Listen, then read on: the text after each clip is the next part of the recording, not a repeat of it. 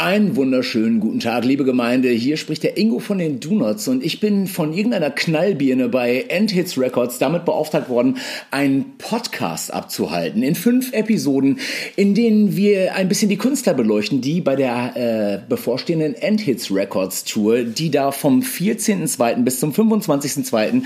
durch ganz Deutschland und ein bisschen Österreich und Schweiz geht, äh, die ganzen Künstler ein bisschen unter die Lupe zu nehmen. Ich bin vielleicht noch ein bisschen verpeilt, das kann sein. Ich habe erst meinen dritten Kaffee heute in mir drin, aber ich habe es zumindest schon geschafft, ein äh, Black Flag Logo aus den Vasa-Knäckebrotstreifen zu legen auf meinem Frühstückstisch. Ähm, das ist heute schon die dritte Folge vom Anthits Records Podcast und es hat sich aber bis jetzt immer noch niemand gemeldet von Coldplay, um uns mal irgendwie einen Jingle zu schreiben. Finde ich ein bisschen schwach.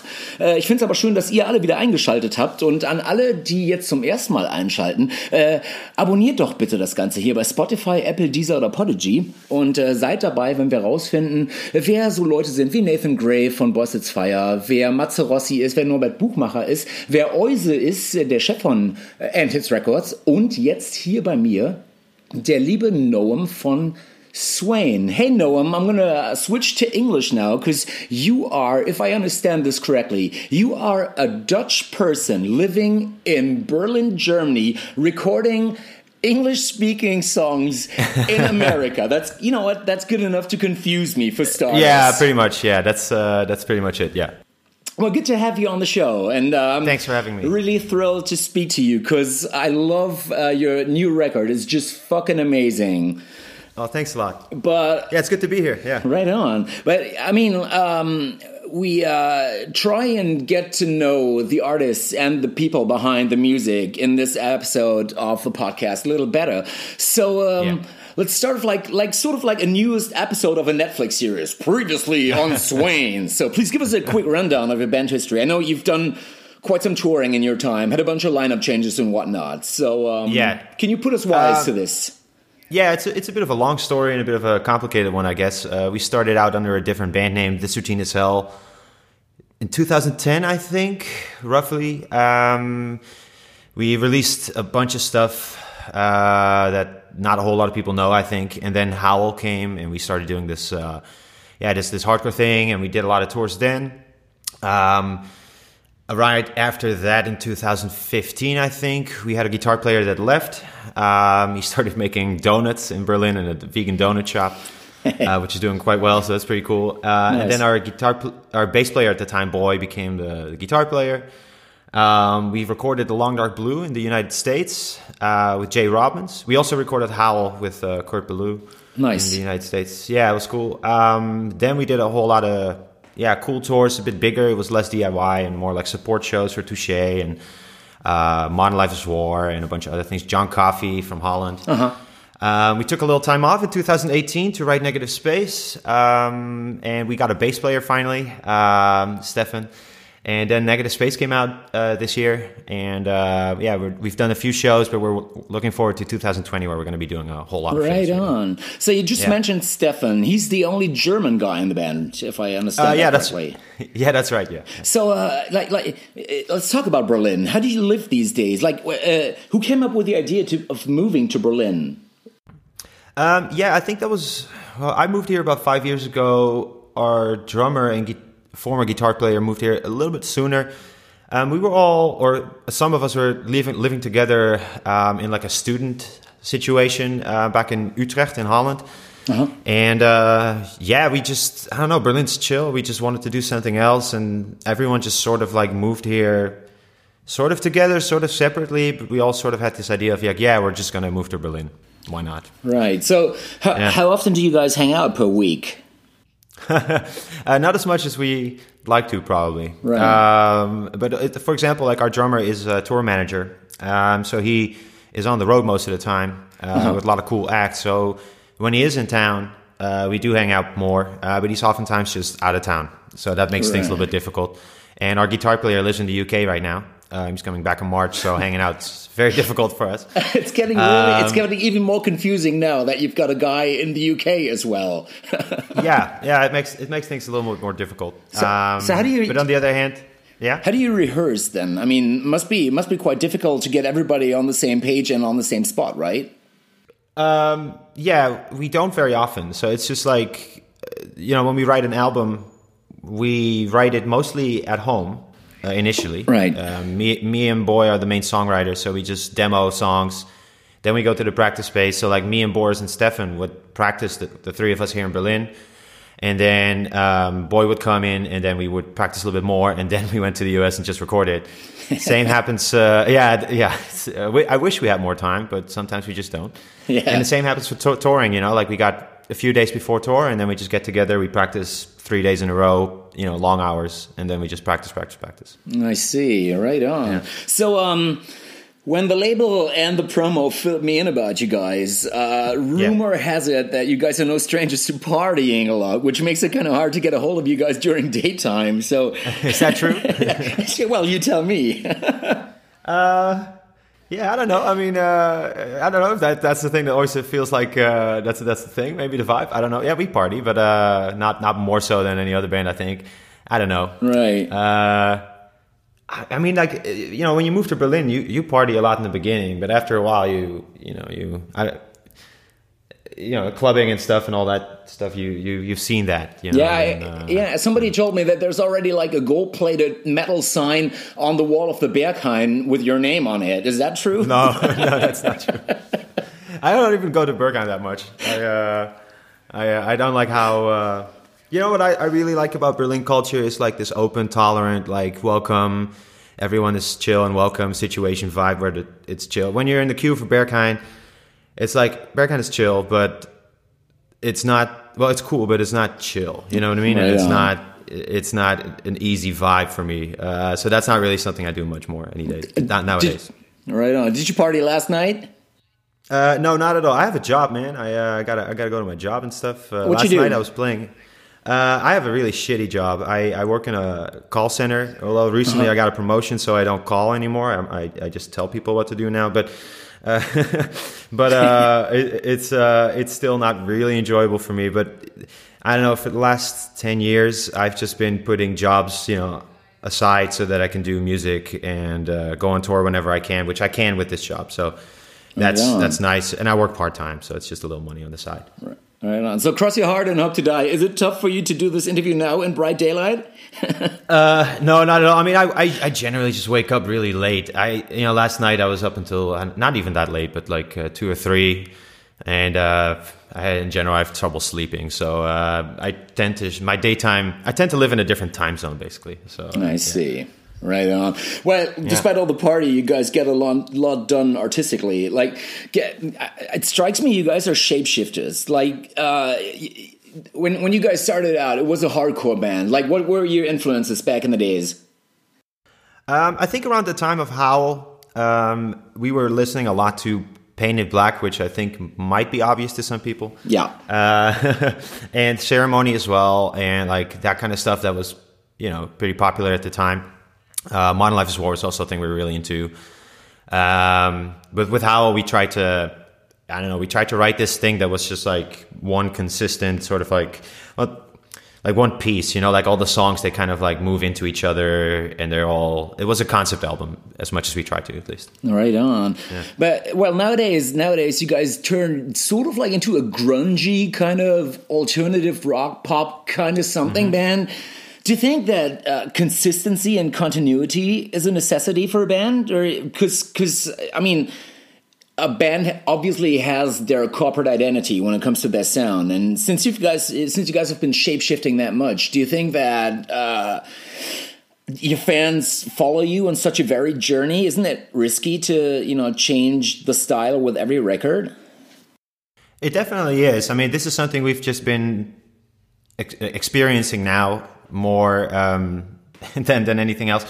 Um, yeah, from a PR perspective or from a, a money perspective, it's not the smart thing to do to change your style because in reality, you know, like we're looking now at like, okay, which bands can we go on tour with now? And then maybe we won't fit the harder stuff, and so we got to find new bands that we like to go on tour with, or we have to go on a different booking agency because it makes more sense with the roster. And so constantly you're readjusting yourself all the time. And the result of that is that most of the time the peak uh, activity around the album for us happens not during release, but you know half a year or a year later when we've gotten more new fans and the older fans know what to do and they've taken the time with the album because most of the time when we put out a new album it's like I hate this band now, and then uh, and then they come back to it, you know. But that's but that's, that's just mainly hope. That's like basically initial bullshit that talk that usually happens when a band changes their style, isn't it?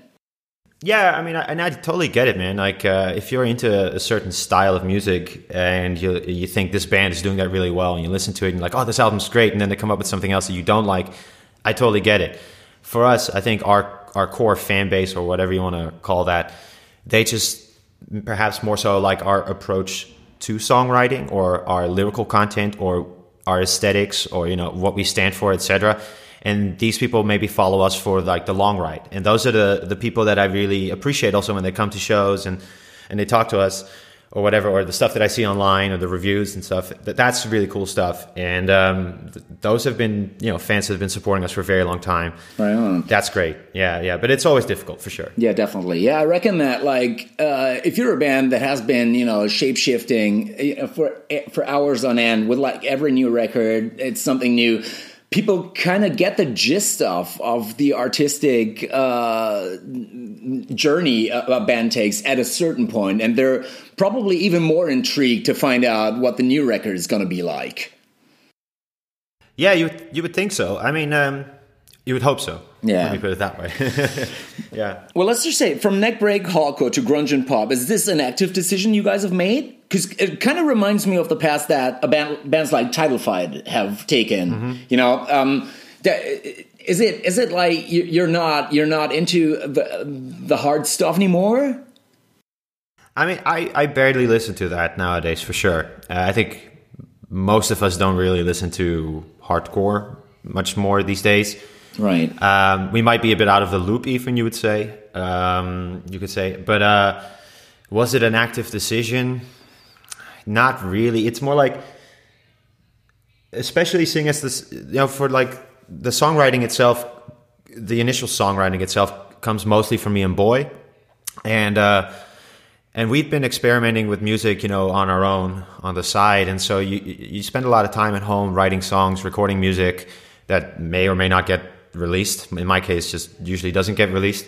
Right. Um, and and you have all these ideas, and they're very different from what you were doing with the band. And then you're suddenly writing an album for the band, and then you're like, oh, wait a second, we can get this thing. That's actually really cool. Maybe we can just use that for for this song, and we can use that part for something else for Swain. And then you end up with a thing that just sounds different. It's not like I we all sat down. It's like, guys, let's change our sound. Right. Like, nobody does that, you know. Like, and it just this is the music that we that came natural to us. Right. And uh, yeah, yeah, if, yeah. There's no, that, there's never really much of a a conscious thing that happens with Swain. Everything is kind of very organic. We just we just do things, and it just happens like this, you know. Right. Yet yeah. you guys are yeah. you guys are on the other hand you guys are quite uh, you know you tour quite a lot and you're pretty closely to, related to the hardcore scene. You know, playing with mm -hmm. bands you mentioned like Touche, Modern Life is War, Dangers, yeah. John Coffey. Would you guys consider yourself part of a scene, or do you transcend scenes and tread new waters to stay as independent as possible? Um, well, when we play shows, and we like, for example, when we play, I don't know, like a show in Cologne, and we play this uh, the ad set, you know, like the uh, yeah. autonomous center. Uh, I feel at home there, you know, like, and I think we all do. We feel like this is an environment that I understand. These are people that I understand. This is a scene that I have been in for right. a very long time. Right. And so we still appreciate those shows and we really, really feel at home there. On the other hand, of course, it, it's becoming more and more difficult for us to, I don't know, play a show with a really intense hardcore act and mm-hmm. still make sense for the people that haven't seen us before. You know, they'll be like, hmm, why is this band on tour with this band? You know, it doesn't yeah, make sense definitely. or something. And I do understand though that nowadays that music consumption has changed and that people are definitely more open to different styles of music. You know, you uh-huh. grow up and you listen to Kendrick Lamar, but also you listen to a black metal band and it's all fine. Um, yeah, yeah. So, so that that is nice, and I think it works in our case more so for the younger audience than for an older audience. Uh-huh. Um, yeah, but we're not actively trying to transcend any scenes or like move into different scenes, but we're just trying to connect with as many people we can and and just you know we're just playing shows we're just playing music and whoever wants to get on board that's that's cool and who doesn't that that's fine too you know what? we'll just do our best. And definitely. Yeah. Well, how would you describe your sound yourselves, and and obviously your band ethos too? Because because uh, it strikes me that that hardcore doesn't necessarily have to sound like a hardcore band. You know, like and punk. There's like right. various styles of punk, uh, and there's even bands that would not sound punk, but they're regarded as punk. What with the ethos yeah. and all. How would you describe your sound and your band ethos? It's a very good question. Um, the sound, it's very difficult now. How do you describe negative space? Like alt rock doesn't really cut it for me. I mm. think uh, I don't really like the term grunge. I think it's more of like a thing that was uh, a word that described a certain time and a certain place, perhaps. True that, yeah. Um, what is our sound? Yeah, I think a lot of people just try like, oh well, it sounds like you know, it sounds like this band, sounds like that band, maybe a little bit of Radiohead, maybe a little bit of Weezer, maybe some Nirvana, whatever. Sebadoh yeah. is, uh, you know, like the label came to us and they were like, all right, we need to have three bands that you guys sound like so we can put that on the album for fans of. And I'm like, really? You want to do this? Like, yeah, yeah, we're going to do this. It's like, okay, well, and then we had to come up with like some, some bands. I don't know. As a, as a, as an, as an artist, you always feel like, you want to write something that is unique. Mm-hmm. Uh, you might not always succeed, but you want to, and you would like to think that your band can't be summarized as a little bit of this, a little bit of that, and a little bit of this. Right. Um, so, so for me to answer that question is kind of difficult. Um, I think other people are probably way better at that. Like, what is Swain sound? But our ethos, in terms of how do we approach stuff, yeah, we're definitely punk in that sense, or DIY, or you know, like we make our own music videos, we make our own artwork, we make our own shirt designs and stuff like that. Yeah. Um, we're reaching a point where maybe we would record our own album. You know, like uh, that's something we might consider.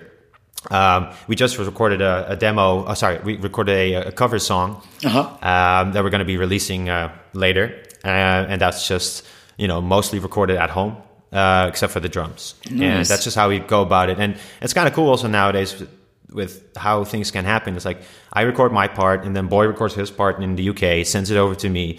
Then we record the drums somewhere, and then Stefan comes to my place and record the bass. And it's all pretty digital and pretty, you know, it's not like we get all together in the studio and we're like we work it out for that song. No, this is all happening on WhatsApp, you know, like and, and that, that kind of stuff. Right. Well, and, uh, obviously there's bands that that uh, would hate uh, a setup like that because because you know there's there's uh, the conservative uh, people who'd go you need to be in the same rehearsal room blah blah blah blah blah. But uh, negative space, to my mind, if, if, if that's the way that you guys have recorded it, like for and, and have have written the stuff and arranged it, that definitely is proved to me and evidence enough that you know that is it's also possible to arrange and write um, a record when you're uh, not in the same room at the same time. Yeah, it has its benefits and downsides, obviously. I mean, uh, the nice thing about being able to record at home, so we had the whole album demoed beforehand, basically. Yeah. Um, and that was all done at home. And then we went into the studio to get together and actually record it mostly live and then add backing tracks on top and like layers. Um, the album is the album uh-huh. and we're happy with it yeah. and that's cool but on the other hand of course we also wished in retrospect that we had a little bit more time to get together to think about the songs before we entered the studio right. so like some things would have been different if we had more time um, and uh, yeah it comes it's more like this is just how it is right now for us mm-hmm. we're not together all of us at the same place uh, and yeah we just have to record it right. so uh, this is how we do it and then maybe we'll do it very differently next time for sure. We had some talks about it, and we definitely want to try some different approaches. Right on. So, do you think mm-hmm. that new new environments, like moving into a new city, has a creative impact on your art? And also, do you think that it probably might even be helpful for your style that you guys are living so far away from each other that like everybody sort of like has their own surroundings and their own, uh, you know, uh, kind of ingredients that they add to the recipe? Yeah, that's an interesting point of view. Like, I don't necessarily think that the. Let me put it this way: like Berlin is not very.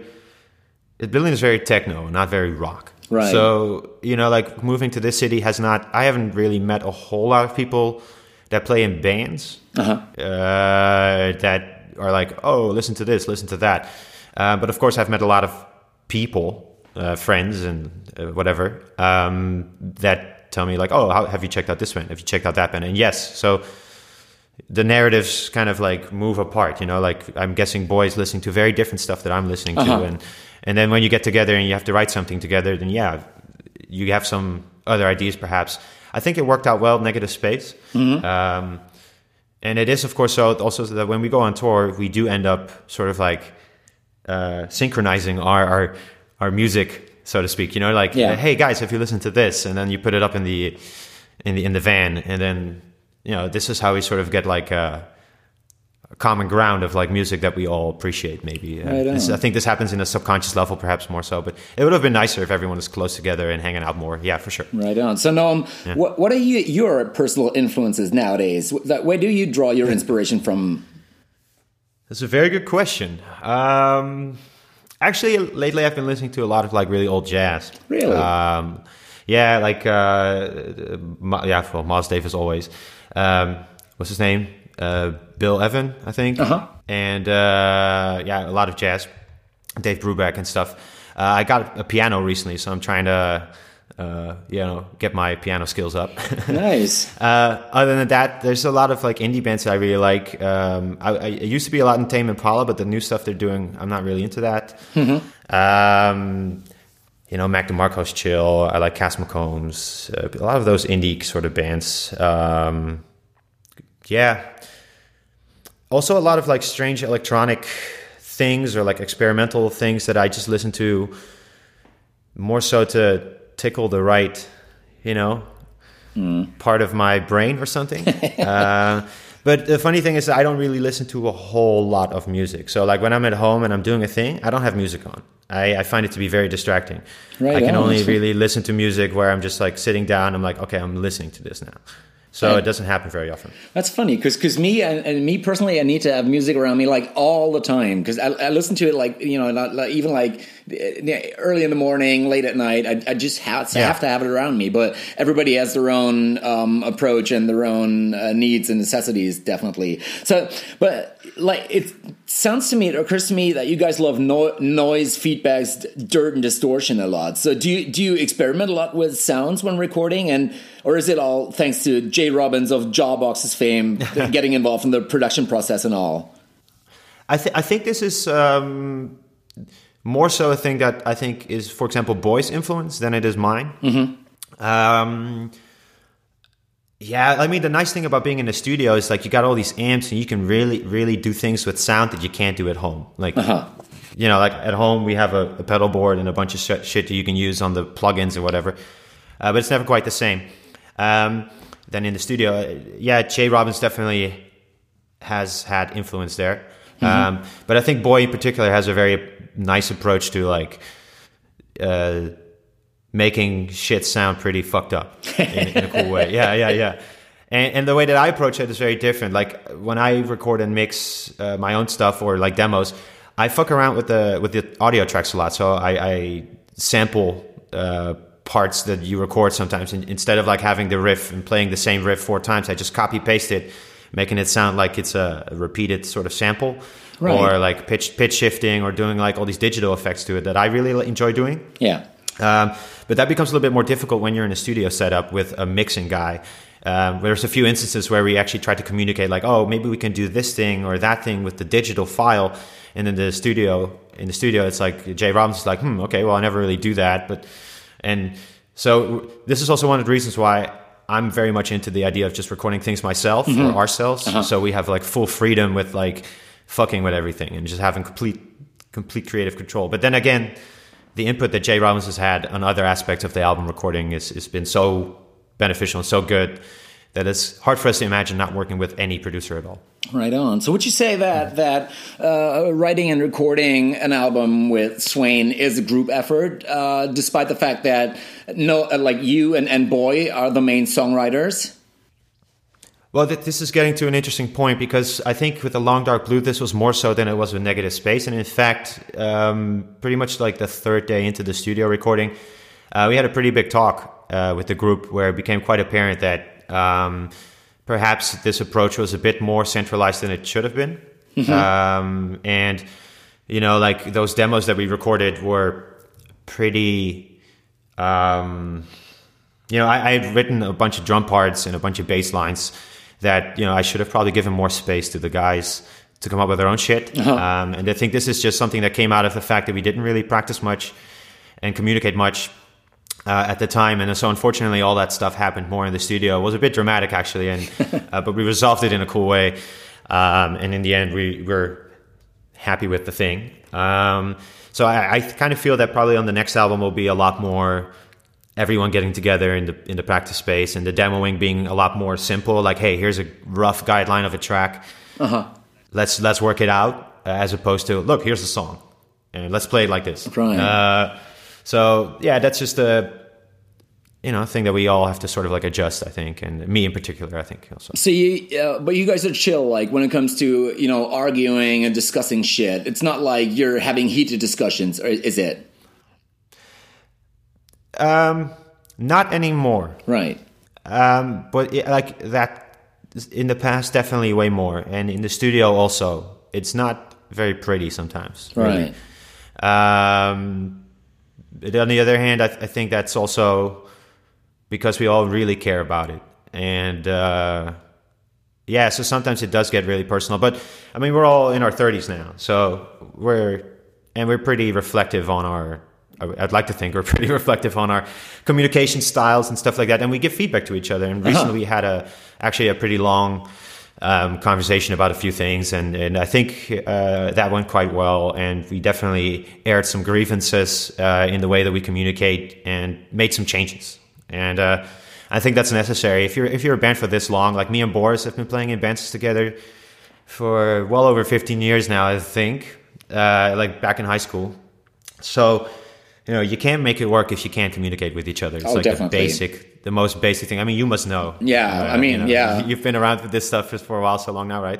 Yeah, the Donots have been together for like 25 years now, and and we only the only lineup changes that we had were in the first year. So basically, we're like an old mm-hmm. wed couple, and and yeah. you know, it's it's it's. Uh, you know having having a good sense of respect towards each other and and um, you know, trying to find out what everybody needs and what they hate is crucial to you know to being a mm-hmm. long running band. But I mean, you, you must know what it's like. So I, I'm I could I could describe every person like everybody's personality in our band like like distinctively. Is it the same for you and Boy? Like do you guys know each other so well that there's no like no like well kept secrets anymore?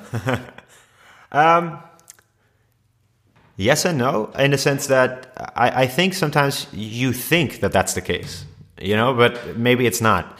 Especially like, especially when you you're not living together uh, in the same city, for example. You know, people change, and that change maybe isn't uh, on your eyes mm-hmm. very clearly. Yeah, and and so yeah, you know, I think I think this is something that we realized recently that maybe we have become different people and that maybe some of the stuff that we were thinking about the other person was more projection mm-hmm. than it was anything else.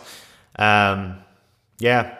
How's that for you guys though? Like you guys all live in the same city, right? Or? No, we don't. Like me, huh. me and Eike, drummer, we're living in Cologne, and the rest is living in uh, Münster and Ibbenbüren, which is basically where we're from. Oh, okay. So we get together like with like sort of this we have this one this one band day per week where we get to meet in our studio and, and do shit or just have a phone conference or whatnot.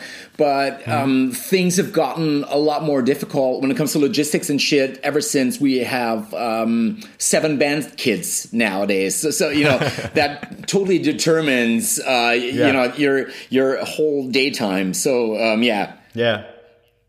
Yeah that era when the band gets kids, everything changes, right? I guess. Yeah, but to, yeah, but you know what? I wouldn't I wouldn't doom it. It's it's brilliant to have kids. It's it's it's the it's really it's it's it's it's a beautiful thing. It's it just it just you know well it determines uh, other stuff a lot more but that's i mean that's yeah. that comes naturally and and that's that's definitely you know it's it's a given it, you know yeah. just have to deal with that yeah, I've already made up my mind. I'm not uh, I'm not having any kids. Me and my partner, we already decided. You know, we're getting having, to that point also where you have to make that decision. So having uh, kids is just as beautiful as making kids. It's brilliant. I can only recommend it.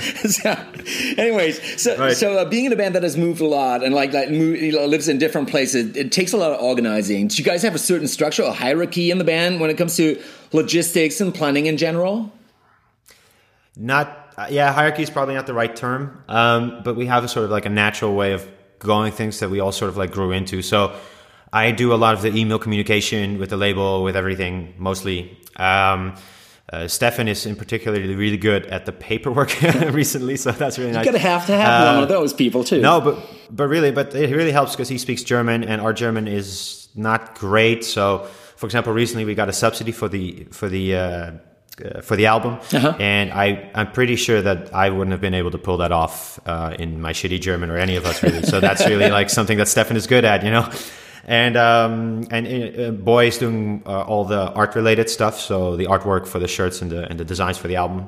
Right. And Boris is, uh, you know, with his tour management experience and all that stuff, he's really good at getting things done. You know, just actually getting things done. Right. Um, so so that's a pretty good distribution at the moment. Um, and we all just sort of like, you know, everyone just does a thing that they're good at, and then this just happens to be the distribution of things. Nice, Nice. Yeah. All right. So you got signed to Endhits Records in 2016, if I'm correct, right?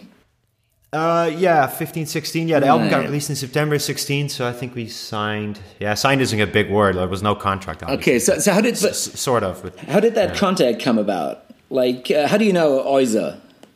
yeah, that's the thing. I I don't remember how I know Oise. That's that's all thanks to your partying skills. I, I, I, well, I, I used to smoke a lot of weed, so I blame it on that.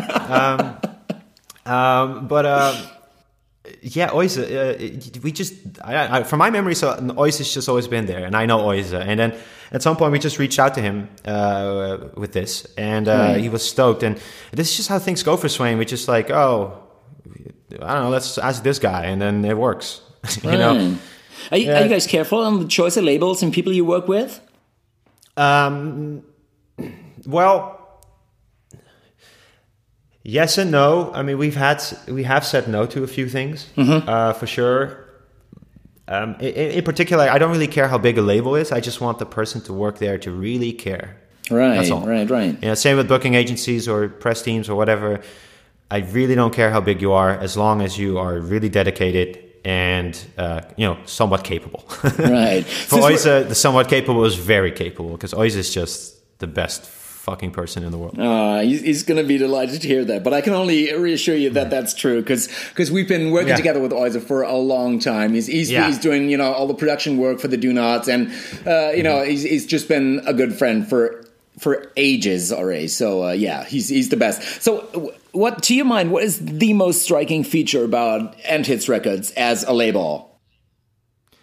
Um, that's a very good question. the willingness to put up with our shit. uh, because really, we are sometimes quite a mess, and uh, Oise somehow manages to deal with it. Uh, no, I, I think it's just a, a certain amount of dedication and th- that is that's pretty rare, Right. Uh, with labels, and and also uh, the the interesting thing about Endhits Records is like the DIY sort of like mindset Uh-huh. with the highly professional approach. Right on. You know, so so you have Oise, who is a punk kid who you know goes on tour with Parkway Drive, uh, with Casper, uh, with you guys as well, or is he just Yeah, doing production? yeah, yeah, yeah, yeah. yeah, okay, yeah, yeah, exactly. And then so obviously you're in this field with highly professional people doing very capable things, and then also you're working with you know all these smaller bands, um, and so you have this like DIY mindset and this completely um, capable team um, that's you helping out, helping you out with that. And I think that's a really cool combination because it also makes it so easy for us to communicate with him or with anyone in, in the in the in the group there. Um, so yeah, that's that's to me a, a perfect setup. You know, like there's no there's no bullshit on like you can't play this show, or you can't do this, or the song needs to be more like this. Like there's no none of that. It's like you guys do what you want, and we're gonna try to make this work. Brilliant. And that's great for a band. You know, like it's ideal. Are you guys are you guys talking on a regular basis? Uh, how closely in touch are you with the label family? Um, I, I think me and Ois in particular communicate a lot. So uh, you know, me and Ois text on Telegram quite re- frequently, or we get on the phone call. Uh, we email a lot. So like, I think that connection is uh, definitely me and Ois a lot. Um, it's it's very hard to do that for. I don't know how you guys do it, but like, you know, as a whole band to communicate with the label is difficult for the label, but also for the band. You know, because so so sometimes that communication just has to happen like you know a bit more centralized. How's that for you guys? Do you just have just one person getting in touch with the label or with? Well, our, our, guitarist is also our manager, so he does a lot of that ah. stuff. But everybody in our band uh, totally has their own uh, their own job to do within the band structure. So uh, mm-hmm. it, it it works out, you know, magnificently well. And I really don't have a clue how and why, because because everybody just found their place in in the whole structure. Yeah. But um, you know, as long as it works, I, who am I to, to, to bother? You know. And so, so how does it? I mean, like, I don't know if this was more meant to be like an interview or a conversation, but if I can ask you a question, yeah, like, definitely, you can uh, ask me anything. yeah. So, so like, how, how how do you guys deal with it? For example, when your guitar player slash manager tells everyone like, we have to do X or Y, you know, like, does he does he does he give you guys like, we got to do this, or like, how does that work?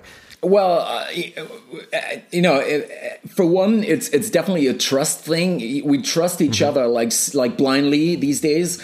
Uh, you mm. know, the second thing is that we tried out like various managers, and we found out that we are uh, best when we represent ourselves and so Alex is uh, the only guy who doesn't drink in our band, which probably helps him get, get up early in the morning and, you know, yeah. basically uh, plan shit and all. And um, he just does it so well that, you know, there's no question. But definitely we sit down and talk until everybody in the band has a good feeling and has a smile on their face. And we'd rather turn out every every business offer, be it be it a very very uh, I don't know like like financially positive one uh, if, right. if only one person in the band has a bad feeling about it and that sort of keeps everything like healthy and feet on the ground which is good i yeah. think that's cool yeah that's that's uh, that's good to know yeah uh, i can relate to that in many sense i think uh, where so, we do yeah, the same thing. It's like you know, if unless it's like really important, we just do it, and we can overrule maybe somebody others, uh, some other. But everyone gets to have a say, and everyone just uh, says yes or no, and then yeah. That's brilliant. Yeah, that makes sense. So, yeah, that's cool. So Oise, uh, I've been talking to Oise about Endhits Records a bit, and he he uh, mm-hmm. he told me that if there's a creed behind the label, then it's probably that Endhits Records is a political label without being outspoken political. Would you guys describe yourselves as political people as well? Um, I think that varies amongst everyone in the band. I, I would consider myself highly political. Uh-huh. Um, I don't think we are a political band. Um, I think we all have very strong political opinions for sure, and I think they're all also pretty well aligned with each other. Yeah. So, um, but we never really felt that Swain was the right vehicle for, you know, expressing those ideas. Do you think it's enough to just be a musician these days? Like what with the way that uh, you know the world has changed and uh, the streak everything is taken these days. Like, what do you do beside the band activities, like both political and personal? Is are you trying to? Uh, I don't know. Like, do you, do you, get involved in, in like say I don't know, like like charity stuff and and like like socially, uh, like like just just doing something helpful to make this world a better place too? well, with the risk of sounding like a like this sounding like a cop out, but uh, uh, I'm I'm a I'm I'm a big fan of microactivism in the sense of like you know inspiring or engaging with people around you. Right. I think you have a high chance, you know, to to reach out to people that are close to you, or like people at work is a, is a really good example where you're you're at a job where there's all these different kinds of people with different kinds of attitudes. Mm-hmm. And then, for example, I, I remember this situation where uh, a couple of years ago I was working with this guy who was flat out racist, really, and and he was saying like, oh, you know, like these these uh, uh, Turkish people in in, uh, in, he was come from Belgium like all these Turkish people Moroccan people in Belgium like they just steal shit and blah blah blah. And so I took the time after a while to just actually you know have a conversation with him about this stuff and really get to the bottom of like why he was feeling like that. And and we had I think a very meaningful conversation uh, where I felt that maybe he actually learned something and and th- that to me is, is is a valuable political interaction. Do you think do you think you know? that that that's really true that like like talking to Nazis maybe win uh, maybe wins them over? Because because my no, from well, my experience Nazis is, is is yeah from my experience Nazis it's tough. very yeah of course I mean if somebody is an actual Nazi. Uh, you're not going to convince them otherwise really quickly, obviously. Right. Um, but I think, and this is, uh, I think, a general trend that's happening right now. For example, in the U.S., where we are using words to describe other people. And with that, we are creating this sort of like binary spectrum of good and evil. And mm-hmm. so we're pushing each other away and we're removing any uh, opportunity for a dialogue. Right. And, and so I mean, I, I, understand, of course, that you know in, in Dresden and stuff uh, that's different. You have actual Nazis there, and it's a it's a very fucking different situation. Um, but there are a lot of people, and I would say the majority of people fall, you know, very delicately in a spectrum between being slightly racist or maybe not, or you know, having left or right wing ideas. And so, I think it's very important that we all just communicate with each other. Yeah, and, and to the extent that we can. And of course, there's a point where you can't, and then there's other uh, stuff that you can do, um, to which I subscribe a little bit less uh, personally. But I do understand that it's necessary. Um, right on. But yeah, microactivism, and I think for me, and I think uh, also as a band, you were saying like, is this enough as a musician yeah. to not be political? Um, that's a very good question. Um, I think if you look now at what's happening in popular music, um, or let me put a different word, relevant music. Uh-huh. Um, I think the relevant music right now is is done by uh, people who are talking or are embodying more topical things like you know being genderqueer or you know things about feminism in, in general. Um, also you know talking about the subject of race right. uh, in, in the united states in particular. So I, th- I, think those are more relevant bands politically for sure than than, than we are. Yeah. Um, yeah. What do we do? Well, we do go on stage and on stage we do talk a lot uh, about things. That's and, good. um, uh, yeah but yeah we, we don't I don't think politics really like embodies our, uh, or we don't really embody politics in, in our identity really as a band. Yeah, um, I don't know if we should, but this is just something that we we didn't naturally gravitate towards that. Right on. Well, let's talk about getting on stage then. The Endhits Records tour is coming up. So, do you know the other artists, like all of them? Uh, no, actually. I mean, I know of them. I never met them. Uh, I met Nathan. Right. Um, so, oh, yeah, that's uh, that's all I know really. Um, I've listened to uh, Norbert and uh, Matze uh, for sure, uh, and I'm really stoked uh, to do do this. Uh, right. also, this is the first time we're getting into a nightliner, so this is like a huge bucket list. oh, so, us, so yeah. do you think there's a chance of uh, you being the band that gets lost on tour because you partied too hard in some shady club afterwards? No, no. If I understand correctly, Oise might be coming, so I'm sure we'll be reined in and uh, you know, bus call at one, and then uh, yeah but we'll see. We'll see. We'll try to be, uh, you know, we'll make it the most habitable situation for everyone. Right. so, what can we expect from your show then? I mean, since you have a hardcore background and sort of a shoegaze touch to the newer stuff, are you guys playing old and new material, or do you focus on the negative space stuff mainly? We've we mainly focus on Long Dark Blue and Negative Space. Right. Um, Howl is quite far removed from what we do now. I think. Um, there's one song, Asleep, that we sometimes still pay, play. Um, that is about it though. Mm-hmm. Um, there's also this thing though, you know, like you're playing shows and and you see that people respond way more to the new stuff than to the old stuff. So you naturally just go like, all right, well, let's play the new stuff. You know, like that's cool. right. um, so what can you expect? Um, a set with uh, a lot of dynamics, you know, like some real quiet stuff and some real loud stuff, and that's how we like it. Nice. Definitely try and catch you on the road. So, speaking cool. of the road, my favorite question, and that's sort of like a thing in this podcast, is please tell me your most embarrassing tour story in short. Is there anything that you can remember that was just plain oh, embarrassing?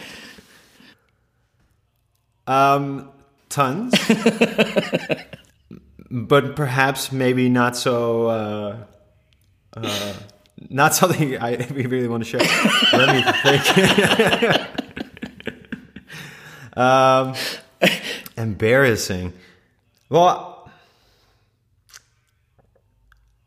I had my pants fall down once uh, on, on on stage, but that's a long, long time ago. Like a really long time. My pants just fell off my. They just I was in my underwear um, but that's a that's a really long time ago. That stuff doesn't really happen. I bought belts since then. Uh, so, um, uh, d- d- just riddle me this: Were drugs involved when that happened? No, no, not at all. No, not at all. Not at all. Um, oh, I can tell you uh, an embarrassing, but this is all really old stuff. Like I think nowadays we don't really have a lot of like really embarrassing stuff. But I do remember this one show. I sure hope my mom isn't listening. Uh, but I, I was playing a show in Amsterdam. Uh, this was, I mean, I got to say, this is like before Boy was part of the band and Stefan was part of the band, but this was with Boris. And um, we had done some speed the day before. Mm-hmm. And I hate speed. I got to say, I really, really hate speed. But at the time, that you're young and that's like cool.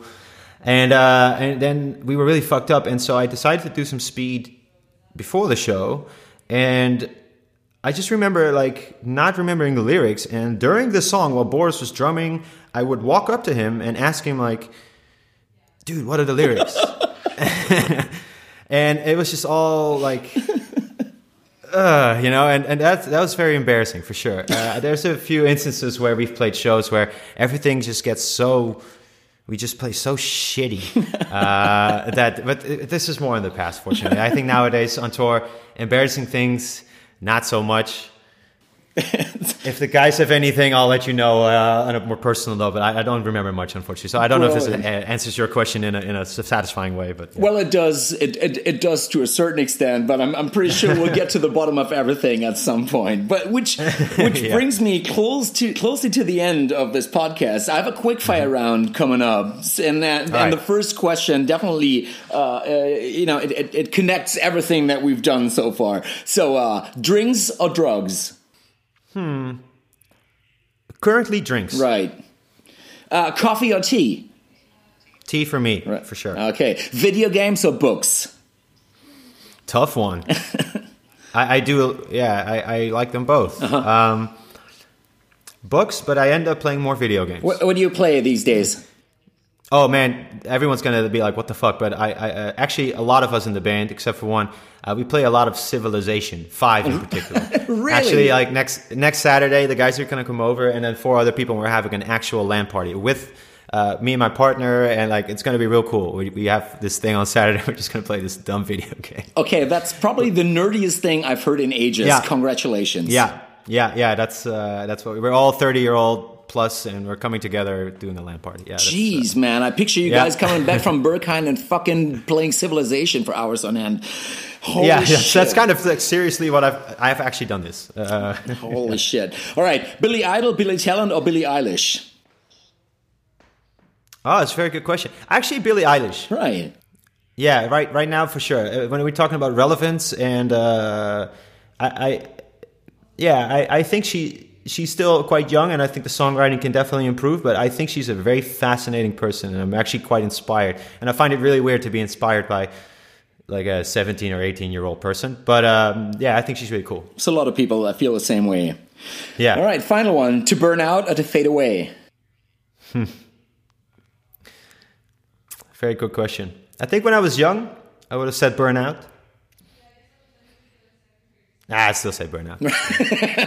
Fair enough. So, all right, my friend, it's been it's been a pleasure having you uh, on yeah, this absolutely. podcast. Uh, real good nice. talk, and uh, great to get to know your band a little better. Um, mm-hmm. The final thing I want you to do is to line up your your top five playlist at present.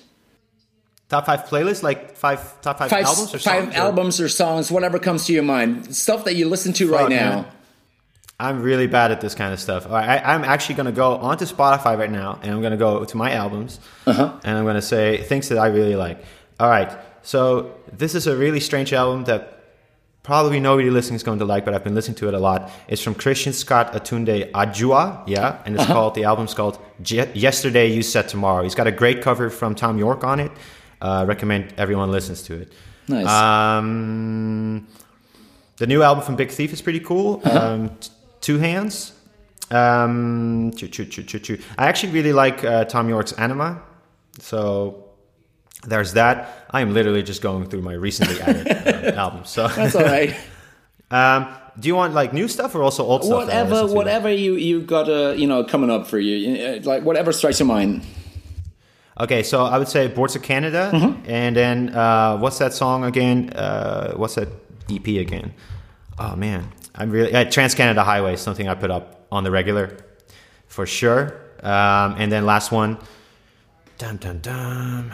Let me think. It's actually kind of a difficult question. I know it is. Uh, yeah, which, which is why I'm asking. Considering I don't.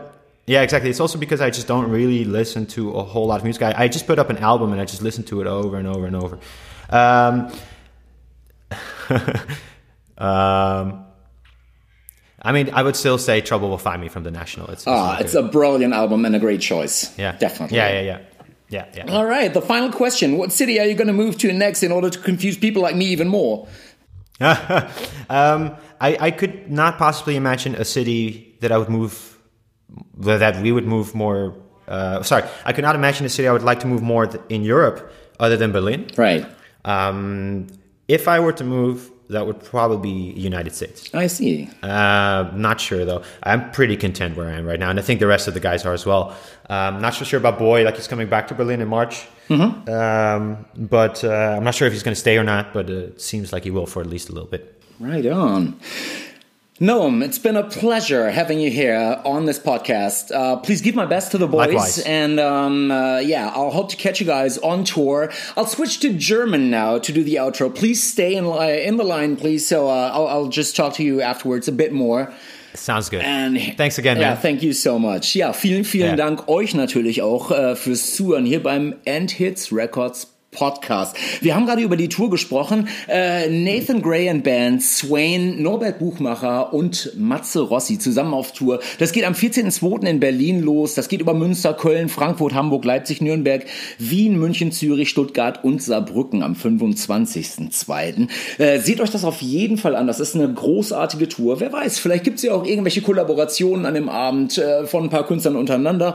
You never know. Was ich aber weiß, ist, dass ihr bitte alle abonniert. Und zwar diesen Podcast bei Spotify, Apple, Deezer und Podigy. Beim nächsten Mal in Folge 4 wird es dann, glaube ich, äh, den wunderschönen Norbert Buchmacher geben. Da werden wir ein bisschen mehr über den herausfinden. Äh, hinterlasst uns bitte Feedback auf Endhits Records Facebook und Insta oder schickt mir doch einfach mal einen Brief. Mir schickt einfach heutzutage keiner mehr Briefe. So ein Liebesbrief. Ich kriege nur Rechnungen. Das kann wirklich nicht sein. Da muss ein Ruck durch dieses Land gehen.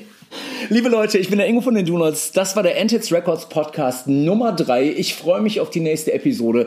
Herzlichen Dank fürs Zuhören und immer dran denken, wenn man Brunnenkresse auf dem Tisch ausgibt, dann sieht das manchmal aus wie das Obituary-Logo. Aber das ist nur Food for Thought. Tschüss.